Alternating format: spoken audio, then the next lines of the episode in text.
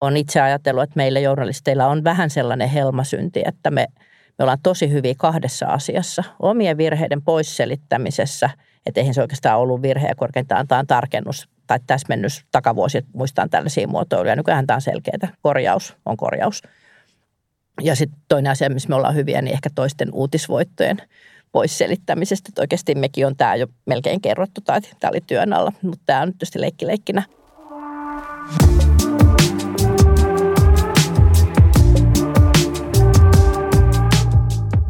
Kuuntelet Suomen lehdistön virhepodcastia. Tässä sarjassa puhutaan itsekriittisesti journalismista ja mediasta. Mun nimi on Janne Arola.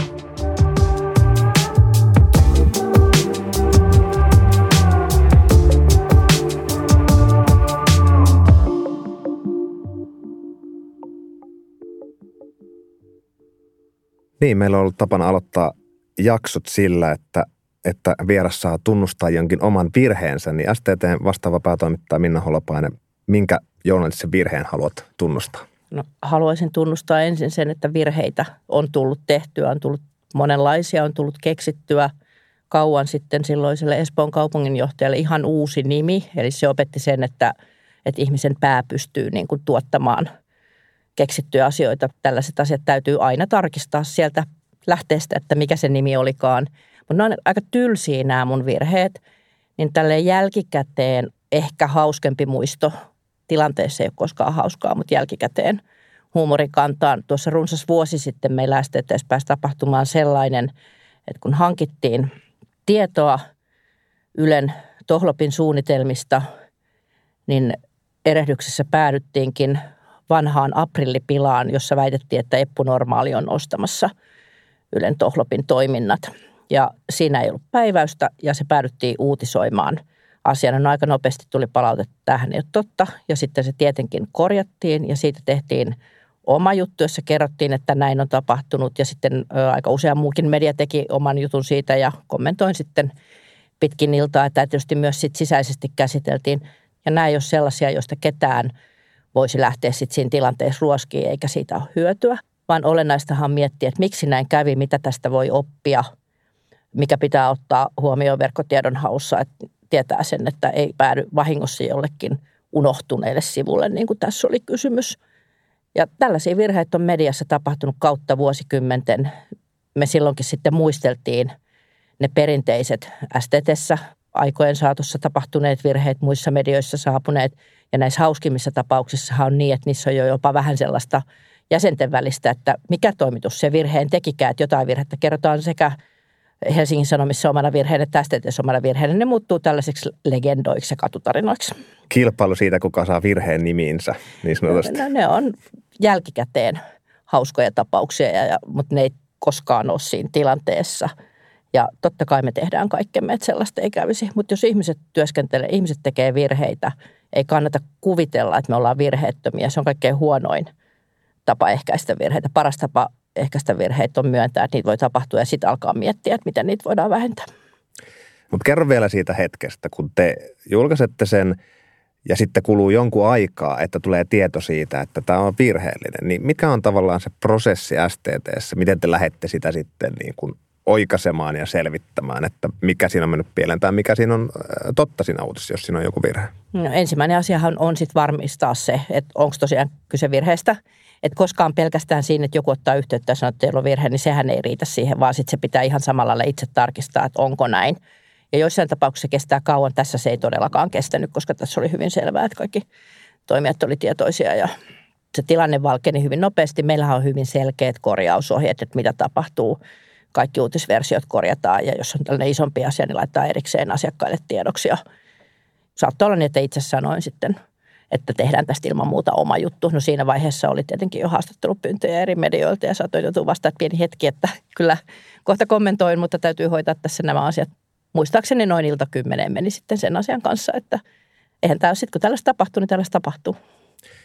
Ja vielä siitä tavallaan prosessista, kun näin tapahtuu, niin onko siinä aina esimerkiksi tämä jutun tekijä, onko hän siinä aina ensimmäisenä, ketä muita siinä on – ja, ja mikä on ikään kuin se prosessi, kuka kirjoittaa oikaisuja näin, niin onko teillä minkälainen prosessi ikään kuin tässä oikaisun tekemisessä? No ne tilanteet voi vaihdella tosi paljon. Että totta kai se on helpointa, jos siinä on se toimittaja, joka ennestään tuntee sen asian ja tajuu itse, mitä on tapahtunut.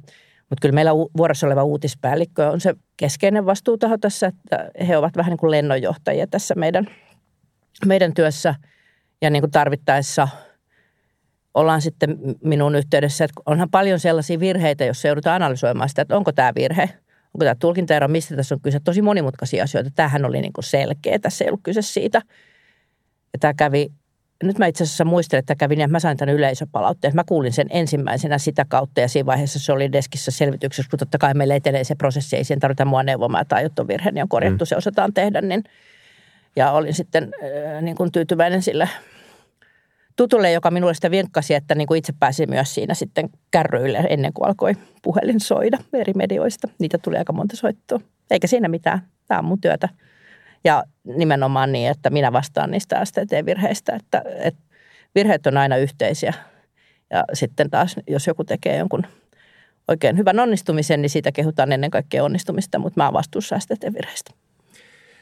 No vielä kysyn tuosta, kun mainitsit, että tietenkään sillä perusteella ei ruveta tekemään oikaisua, että joku soittaa ja sanoo, että tässä on virhe, vaan teillä on se prosessi, miten te tarkistatte sen. Onko usein vääntöä siitä, kohteiden tai joidenkin ulkopuolisten lukijoiden kanssa, että, että onko se virhe vai ei? No sanotaan, että säännöllisesti.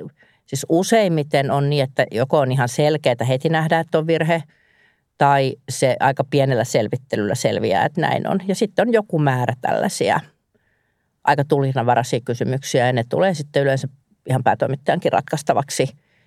Ja joskus ne voi vaatia hyvinkin laajoja taustaselvittelyjä. Tulee mieleen sellainen tilanne, jossa sitten yksi uutispäällikkö ei toki siinä ihan päivän uutispäällikkövuorossaan, vaan sellaisessa vuorossa, jossa oli vähän enemmän liikkumatilaa, niin katseli sitten Estonian hylkyyn liittyvää dokumenttia ja vertasi sitä sitten oikaisupyyntöön, joka meillä oli tullut tästä koskevassa jutussa. Ja et, et se voi joskus olla todella aikaa viepää.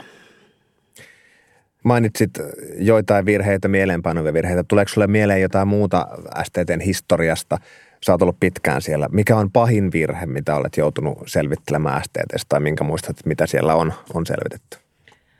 Mulla on vähän tapana mennä eteenpäin kohti uusia uutisia ja niin kuin leikkisesti alalla sanotaan muissakin medioissa kohti uusia epäonnistumisia, että en jää niitä kauheasti miettiä, että mikä on pahin. Kyllä siinä tilanteessa aina sitten se lukijan kokemus on tärkeä tai kuulijan tai katsojan. Eli musta on myös tärkeää, että me ei ryhdytä silleen arvottamaan, että eihän tällä ole väliä. On itse ajatellut, että meillä journalisteilla on vähän sellainen helmasynti, että me, me ollaan tosi hyviä kahdessa asiassa. Omien virheiden poisselittämisessä, että eihän se oikeastaan ollut virhe ja korkeintaan tämä on tarkennus tai täsmennys takavuosi, että muistaan tällaisia muotoiluja. Nykyään tämä on selkeää. Korjaus on korjaus. Ja sitten toinen asia, missä me ollaan hyviä, niin ehkä toisten uutisvoittojen – pois selittämisestä. Että oikeasti mekin on tämä jo melkein kerrottu tai tämä oli työn alla, mutta tämä on tietysti leikkileikkinä nämä mun kommentit. Mutta semmoiset pienetkin virheet voi olla se lukijan kannalta olennaisia, jos se osuu siihen asiaan, jonka hän tietää. Jos hän tietää, että se katu, josta nyt puhutaan, on kyllä toisessa kaupungin osassa kuutisessa väitetään, tai hän tietää käsiaseen oikein kaliberin. Ja niin kuin monissa tällaisissa – asioissa, joka sen lukijan kannalta on niin oleellinen, että hän tietää, miten ne voi kirjoittaa noin tällaisen näin päiväselvän asian. Miksi se lukija sen jälkeen uskoisi niihin isoihin asioihin, kun me kirjoitetaan niistä asioista, joita hän ei tunne, on ne sitten valtiojohdon tekemisiä tai vaikeita talouspolitiikan asioita tai oikeus- ja rikosasioita. Niin jos emme saada niitä pieniä asioita hänen mielestään oikein, niin miksi hän luottaisi niihin isoihin asioihin? Ja tälleen mä oon sitä ajatellut, että se lukijan kokemus on siinä tärkeä. No tämä on nimenomaan mielenkiintoista, kun sanot tämän ääneen ja sit, sitä ennen sanoit, että, että mediassa ollaan hyviä ikään kuin poisselittämään niitä virheitä, että ei tavallaan haluta myöntää. Ja se toistuu aika usein. Mikä sun tulkinta on? Mistä se johtuu, että ei ikään kuin haluta myöntää pieniäkään virheitä välttämättä? Eikö se ole aika inhimillistä? Inhimillisiähän me ollaan toimittajat ja sen takia se ammatillinen kulttuuri ja se toimituksen kulttuuri on näistä tärkeä, koska usein se sitten vaan se virheen myöntäminen on loppujen lopuksi helpompaa ja se korjaaminen on. Ja sehän vaatii myös sen luottamuksen siihen, että jos mä myönnän tähän virheeni, niin mua ei tulla rankasemaan. Että tämähän on niin tärkeää.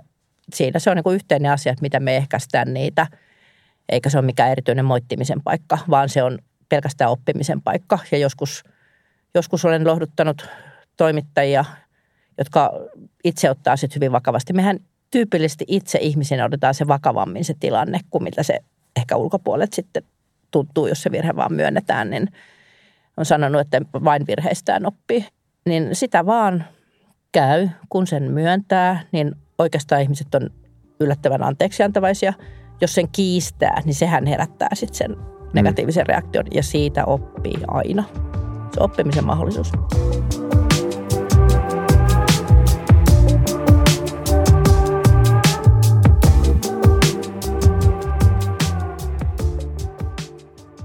No mennään sitten siihen STT-prosessiin vielä tarkemmin. Suomen lehdistössä oli kymmenen vuotta sitten juttu, jolloin te, teillä oli jonkinlainen projekti, jossa te halusitte erityisesti ruveta kiinnittää huomiota niin kuin, niin kuin oikaisuihin ja, ja tavallaan tähän prosessiin. Silloin kerrottiin Suomen lehdistössä, että STT julkaisee päivittäin 300-400 juttua ja joutuu korjaamaan niistä paria kolmea. Ja oikaisuja jouduttiin tuolloin tekemään pari-kolme viikossa. Niin mitä arvioit, että minkälainen on tämä niin juttujen julkaisu ja niihin päätyvien virheiden mittaluokka tänä päivänä suhteessa tuohon? No me seurataan tätä nykyään datalla sekä niin kuin päivittäin. Me lähetetään meidän asiakkaille itse asiassa sellainen korjauslista. Se tuli varmaan tuossa projektissa, että meidän asiakkaat myös aina näkee illalla, että mitä juttuja on korjattu ja mitä on oikaistu, että pystyy ottaa sen huomioon. Ja tiedän, että osa asiakkaista käyttää sitä, että tarkistaa sen illalla. Tuollaisissa projekteissakin aina tulee hyviä käytäntöjä. Tuo tuli siitä. Ja sitten me seurataan sitä niin kuin pitkällä aikavälillä niin kuin kuukauden tai useamman kuukauden perspektiivillä dataraportteina. Kyllä nyt on ollut sellaisia uutisaikoja, on ollut aika kovaa sekä kotimaan politiikassa että, että tässä sota-asiassa ja muuten. Kyllä se kiire ja asioiden vaikeus näkee ja sitten myös se, että se meidän korjauskynnys on tosi alhainen. Kyllä niitä varmaan on tällä hetkellä jonkun verran enemmän, mutta se myös vaihtelee. Ja siinä usein heijastuu se, että jos on ollut yhtään resurssipulaa, jos on ollut poikkeuksellisen kiirettä ja, ja niin kuin uusia monimutkaisia aiheita, että pandemia tuo, niin se saattaa tuoda siihen jonkun piikin ja sitten se tasaantuu. Eikä siitä sen niin kuin isompaa numeroa kannata tehdä, mutta se on aika työlästä. Se sitten kuormittaa se korjaaminen. Mm. Ja sen takia on aina helpompaa ja työekonomisempaa tarkistaa ne nimet, numerot, tittelit, viikonpäivät. Nämä on nämä tietyt klassikot. Toimittajilta miljoonat ja miljardit menee usein helposti sekaisin. Jos ne tarkistaa ennalta eikä joudu siihen työlääseen korjaamiseen, niin siinä tosiasiassa säästyy aika. No niitä helppoja virheitä. No oikeastaan jo vastasitkin, kun menisin kysyä sitä, että mitkä on tyypillisimpiä virheitä, mutta et tietysti on tämmöiset niin pienet faktavirheet mm. varmaan, mutta onko jotain muita semmoisia virhetyyppejä, jotka sinä tunnistat tai te STTllä tunnistatte ja te osaatte tavallaan luokitella, että minkä tyyppisiä erilaiset virheet on? No tämä ei ole tiedettä missään nimessä, siis tämä oma, oma luokitus, mutta olen itse ajatellut niitä tällaisina just niin kuin aika helppoina, helposti ehkäistävinä niin sanottuna turhina virheinä. Mutta sitten itse mä olen ajatellut tunnistavani yhtenä virhetyyppinä sellaisen luulee tietävänsä, ja ainakin itse olen näitä tehnyt. Eli on hyvin varma mielikuva, että kyllä mä tiedän tämän. Ja sitten sen takia ei tarkista jotain asiaa, että on se sitten joku juridinen asia laista tai on se jotenkin, että miten tämä niin kuin menikään viime kuussa tai, tai jotain. Eli sekin täytyisi vaan muistaa, että ihmisen muisti ei ole aukoton ja se muuttuu. Ja sitten on semmoisia niin aitoja väärinkäsityksiä, että luulee ymmärtäneensä, mutta ei olekaan ymmärtänyt. Ja ne on ehkä niitä vaikeiten tunnistettavia. Ne on usein niin kuin ikävimpiä, kun ne voi olla just niitä, joiden selvittely on työlästä ja se asia voi olla vaikea tulkita vielä sitten siinäkin vaiheessa, kun sitä aletaan selvittää. Ja sehän on myös sitä sellaista tiettyä nöyryyttä siinä prosessissa, että, että joutuu tarkkailemaan itseään, ikään kuin suhtautumaan itseensä lähdekriittisesti. Onko mä oikeasti ymmärtänyt tämän asian? No vielä tuosta, kun, kun tietenkään et ole itse kaikkien oikaisujen kanssa tekemisessä päätoimittana, niin kuinka usein sun pöydälle tulee joitakin virheitä? Siis sanotaan vaikka viikkotasolla, että – että tota, ja, ja minkälaisia ne tapaukset on sitten verrattuna näihin tavallaan ihan pienimpiin, mitkä hoituu tavallaan deskissä? No niitä on ehkä joskus muutama viikossa, ihan varmasti on viikkoja, että ei tule mitään. Ja ne on sitten kyllä hyvin erityyppisiä. Ne voi olla sellaisia juuri, että, että vaaditaan oikaisua ja sitten sitä on selvitetty, että se ei oikein ole oikaisuun aihetta tai niin kuin, että mitä tälle pitäisi tehdä, koska sitähän – sitten sille oikaisun vaatijalle syntyy myös niin kuin oikeuksia, voi kannella julkisen neuvostoon tai jos se on häntä koskeva virhe, niin sitten sananvapauslain mukaan siihen on ihan oikeustiekin, niin silloinhan ne, niin kuin kuuluu päätoimittajan ratkaistavaksi, jos päädytään siihen, että ei tehdä oikaisua. Ja sitten niin kuin just tämmöiset vähän epävarmat asiat. Tai jos siinä sitten vaikeasti tulkittavassa asiassa tulee sellainen tilanne, että mietitään, että onko tämä niin ulkopuolista vaikuttamista vai onko tämä virhe, niin nehän luonnollisesti kuuluu päätoimittajan ratkaistavaksi. Tota, teillä on ollut käytössä Suomen lehdistön jutun mukaan esimerkiksi sellaista, että editorit lukee tekstin kahteen kertaan, ensin kielioppivirheiden varalta ja toisen kerran asiasisällön varalta. On erilaisia tarkistuslistoja, sitten on, on muun muassa tämä työkierto, mikä lisää asiantuntemusta eri, eri alue, alueista. Onko nämä keinot edelleen käytössä tai mitä sä sanoisit niin kuin tänä päivänä siitä ikään kuin tavasta, millä STT pyrkii erityisesti näitä virheitä niin kuin ehkäisemään? kyllä nämä kaikki tällaiset, mitä on vuosien varrella tehty, niin ne jää sinne ihmisten työtapoihin ja työkulttuuriin. Että ihan tutun kuuluisia asioita. Meidän toimitussihteerithän on hyvin, hyvin taitavia ja heillä varmasti siinä niin kuin omassa työprosessissaan on, on juuri tuollaisia tapoja. Mutta jotenkin se palaa aina siihen back to the basics, että jos me oikeasti käytettäisiin aina sitä virheiden tarkistuslistaa, niin aika monelta työläältäkin korjaukselta voisi välttyä, että ehkä se on semmoinen niin kuin ensimmäinen muistutettava asia. Mä vertaisin sitä siihen, että leikkaussaleissa esimerkiksi, niin niissähän on kehitetty tällaisia käytäntöjä. Tällä lentokoneohjaamossa, että on joku tarkistuslista, joka tarkistetaan etukäteen, että onko nämä asiat kunnossa ja, ja ne niin kuin kuuluu moneen alaan. Tämä ei ole niin kuin mediaspesifiä, vaan on paljon tarkkuutta vaativia aloja, joissa tietyillä rutiineilla pyritään ehkäisemään niitä. Mutta sitten kyllä se on tosi tärkeää se oppiminen ei synny sellaista ajatusta, että jotain, niin kuin mitä pitää hävetä ja piilotella, että minulle kävi tämä virhe ja eihän me tehdä sitä. Ja itse on myös ihan käytännön kautta todennut sen, että vähän huumoria ja sitä positiivista näkökulmaa, sitä, että onko lasi puoliksi täynnä vai puoliksi tyhjä, niin kannattaa siihen puoliksi täynnä keskittyä. Joskus se on ihan täynnä. Eli meillä on muodostunut sellainen perinnäisteeteessä, että me lasketaan kokonaan virheettömiä päiviä. Eli sellaisia päiviä, jolloin STT ei ole joutunut yhtään asiavirhettä korjaamaan tai oikaisemaan. Tässä käy armo siinä, että jos me on korjattu kielioppivirhe, me joskus tietysti tehdään sitäkin kirjoitusvirhe. Ja sitten kun sellaisia päiviä kertyy yhteensä kymmenen, sen ei tarvitse olla mikään tietyn ajan sisällä, vaan, ne, vaan niitä niin kuin tulee ikään kuin pinoon. Me kutsutaan niitä kakkupäiviksi, koska sitten kun niitä on kymmenen, niin sitten meillä on kakkukahvit toimituksessa. Ja olen vuosien varrella havainnut, että tämä tuntuu kannustavan enemmän kuin se, että päätoimittaja jankuttaa ja nalkuttaa virheistä. Ja tota, montako näitä niin kuin vuosittain tulee näitä kakkukahveja yleensä? Se Varmaan vai... vaihtelee tietysti, mutta suurin piirtein. Se vaihtelee tosi, tosi paljon. Et jossain vaiheessa mä laskin, että keskimäärin kerran kahdessa kuukaudessa olisi ollut, mutta että joskus se on paljon useammin ja joskus se on sitten harvemmin, että jos on ollut hyvin raskaita uutisaikoja, niin, niin kyllä se sitten se väli vähän pitenee. No mä mietin näitä asiavirheitä, kun suomalaisessa mediassahan ei ole tämmöistä erillistä faktan tarkastusta varmaan missään oikein.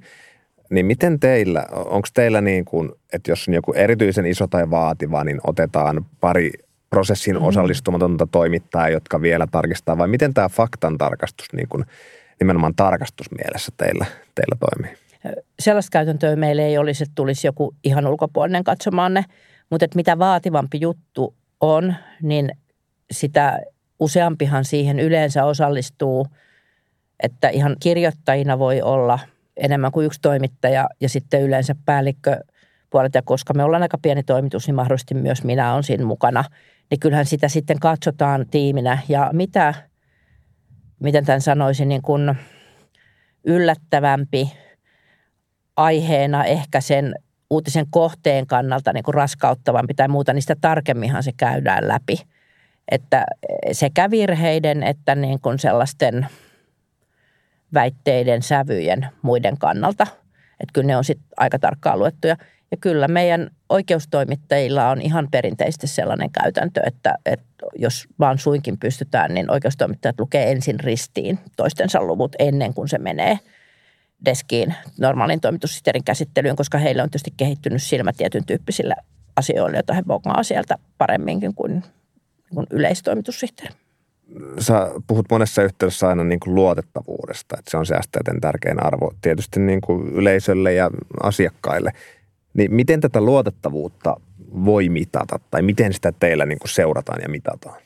No sitä voisi että joko prosessin kautta, eli ihan siis tämä on niin kuin se ensimmäinen kerros luotettavuutta tavallaan nämä virheet ja oikaisut, mutta siinäkin täytyy koko ajan muistaa, että se korjaaminen on vähintään yhtä tärkeä määrä. Että siinä ei ole vain kyse siitä, että kuin vähän tehdään virheitä, vaan siitä, että varmasti, varmasti korjataan ja oikastaan ne.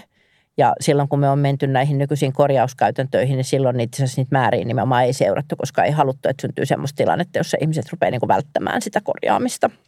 Ja tietysti se niin kuin normaali journalistinen keskusteluprosessi päivittäin toimituksessa ja mahdollisesti kirjallisessakin palautteessa, jota valitettavasti aika rajallinen määrä ehditään nykyään antaa, niin totta kai sitä arvioidaan niin kuin journalistisesti myös sitä laatua, jos siihen tulee ongelmia siinä tulkinnassa, niin sit sitä täytyisi keskustella, tarvittaessa keskustellaan toimittajan kanssa, jos on joku selvä poikkeama ja pyritään tietysti tekemään se nimenomaan niin kuin hienotunteisesti ja, ja niin kuin olemaan aina tukena – koska niin kuin sanoin, niin nämä on niin kuin STT-yhteisiä asioita, että ne ei ole sellaisia, että alettaisiin ketään nostaa tikun nokkaan sitten siinä, että sinäkö tämän tein. Siinä ei ole mitään järkeä.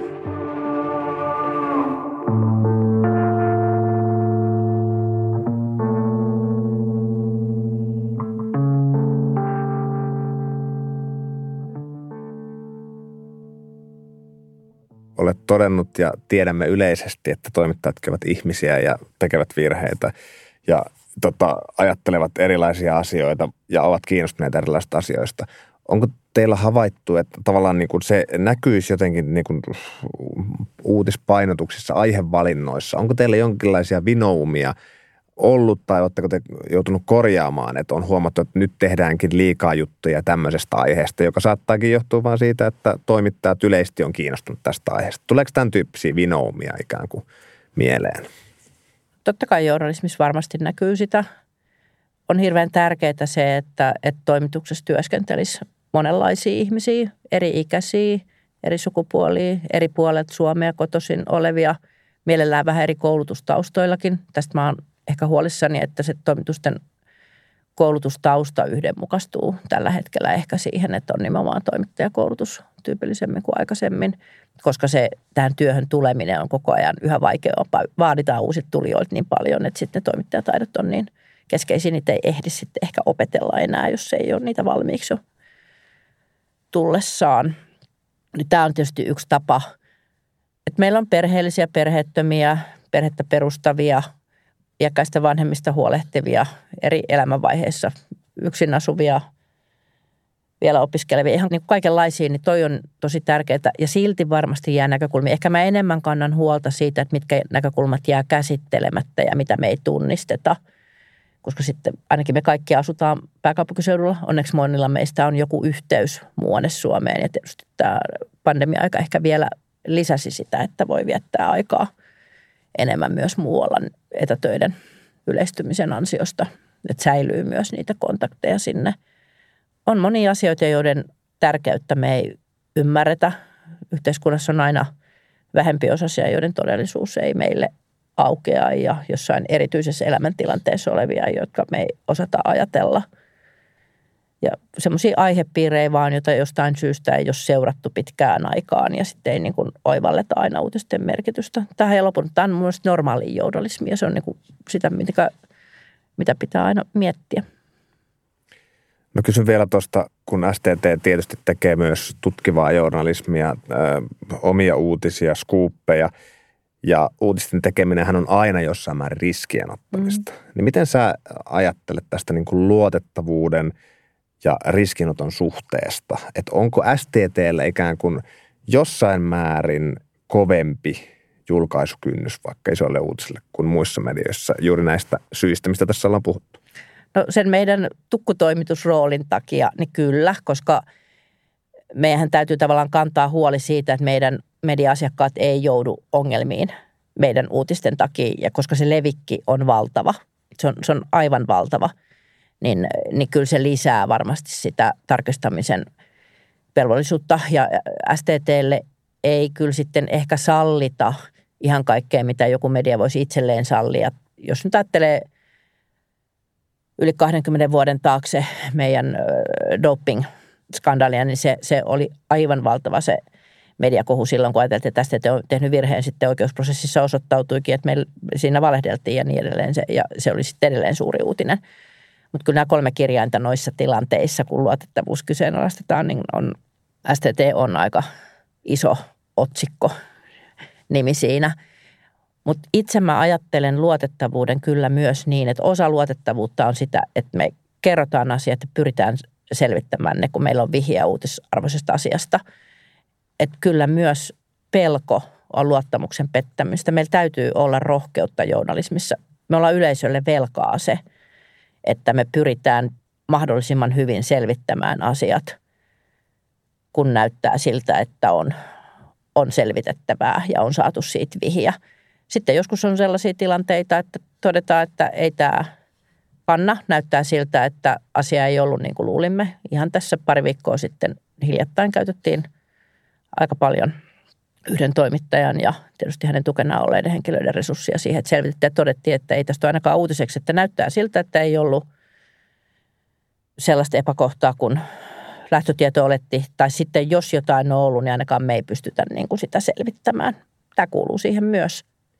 Äh, kun olet tässä kuvannut sitä STT-prosessia ja juuri tätäkin vielä, mitä sanoit, että tavallaan luottamus ja tämä on niin kuin erityisen tärkeä. Äh, mä kysyn ehkä näin, että pitääkö STTn toimittajalla olla korkeampi moraali kuin jossakin muussa mediassa ikään kuin suhteessa virheisiin ja tähän luotettavuuteen? En mä osaa sitä noin ajatella. Jokaisella voi olla korkea moraali. Ehkä mä puhun mieluummin integriteetistä. Niin integriteetti joka välineessä, jokaisen journalistin niin kuin siihen omaan eetokseen kuuluu sitten se, että miten hän sen ajattelee. Meillä on sellainen yhteinen kulttuuri kun meillä on, että me pidetään näitä asioita tärkeinä. Sen voisi kääntää myös juuri niin päin, että ehkä me ei olla yhtään sen jalompia kuin toiset, vaan se on tämän meidän tukkuliiketoiminnan kannalta niin kuin luonteenomaista, kuten sanoin, niin on, on tosi huono liiketoimintaa saattaa asiakkaitaan ongelmiin. Niin sen voisi kylmästi ajatella, että se johtuu vain siitä. Mutta kyllä mä itse tietysti – ajattelen, että integriteetti on tosi tärkeä asia ja on tottunut odottamaan sitä kollegoiltani ja toimitukselta ja olen aina voinut luottaa, että sitä löytyy. Että ei se, ei se nyt ole sen ihmeellisempi asia, enkä en mä osaa ollenkaan ajatella sitä, että toimittajat myös muualla ajattelisivat. No kysyn kuitenkin vielä tästä, kun sitten median kuluttajana seuraat suomalaista mediaa. Onko siellä jotakin sellaisia ikään kuin toistuvia virheitä tai asioita, joihin kiinnität huomiota sillä tavalla, että, että niin kuin tässä mennään nyt ehkä vähän metsään. Jotain tiettyjä toimintatapoja tai, tai vaikka virheisiin liittyviä prosesseja. Tuleeko sulle mieleen mitään, mitään tällaisia? Ehkä niin kuin pidemmältä aikaväliltä sellaisia havaintoja, mitä niin kuin yleisluontoisesti on tehnyt, niin on se, että yksi mittaritoimituksen – integriteetille ja journalistiselle luottavuudelle on varmaan se, että, että miten hyvin pystytään käsittelemään omaan mediaan, omaan yritykseen, omaan konserniin liittyviä asioita. Se on vaativaa. Mä uskon, että tässä niin tapahtuu koko ajan kehitystä. Että tietysti tämmöinen niin kuin verkkoajan tuoma läpinäkyvyysvaatimus ja niin kuin somekeskustelu, niin sparraa siinä hyvin mediaa – No virheetön journalismi ei ole mahdollista tietenkään ja, ja on siis tyydyttävä siihen, että joku määrä virheitä tulee. Mutta mitä sä ajattelet, että kuinka vähillä virheillä journalismissa voi selvitä? No kohtalaisen vähillä ja sitten vielä sitäkin tärkeämpää on sitten se avoin virheiden korjaaminen. Kuten sanoin, niin ihminen on yleensä aika ymmärtäväinen silloin, kun virheen tekijä myöntää virheensä. On se sitten ystävä tai kollega jossain niin kuin inhimillisessä arkielämän asiassa tai on se uutisjournalismia. Että joo, Suomessa voi tulla kaikenlaista, mutta ei Suomesta kannata sitten kaikkea liikaa myöntää. Että, että ehkä semmoinen hyvä tasapaino tämän välillä, että pyritään mahdollisimman vähin virheisiin, hyväksytään se, että niitä tapahtuu ja sitten vaan korjataan ja mennään eteenpäin eikä jäädä sitä ihmettelemään ja pois selittämään.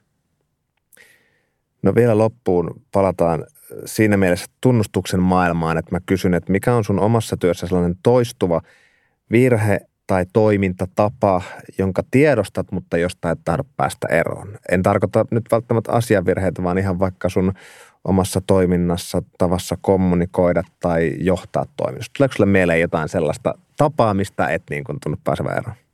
eiköhän meillä kaikille ihmeellä niitä, että on kaksi asiaa, jos ei koskaan tule valmiiksi, journalismi ja ihmisten johtaminen, kun työkseen johtamista joutuu tekemään. Mä pystyn luettelemaan ihan tosi pitkä virhelistan itseltäni. Tietysti puhelijana ihmisenä joutuu koko ajan tarkkailemaan sitä, että kuunteleeko tarpeeksi. Ihmisillä on syystä annettu kaksi korvaa. Että pitä, pitäisi muistaa kuunnella ennen kuin ryntää johtopäätöksiin.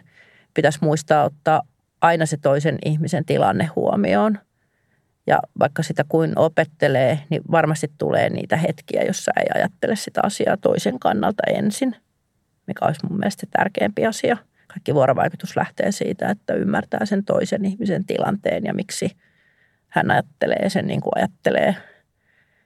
Ja siis kyllähän mä oon aika optimisti. Mä luulen aina ehtiväni enemmän kuin mä ehdin. Näitä virheitä on ihan loputtomasti.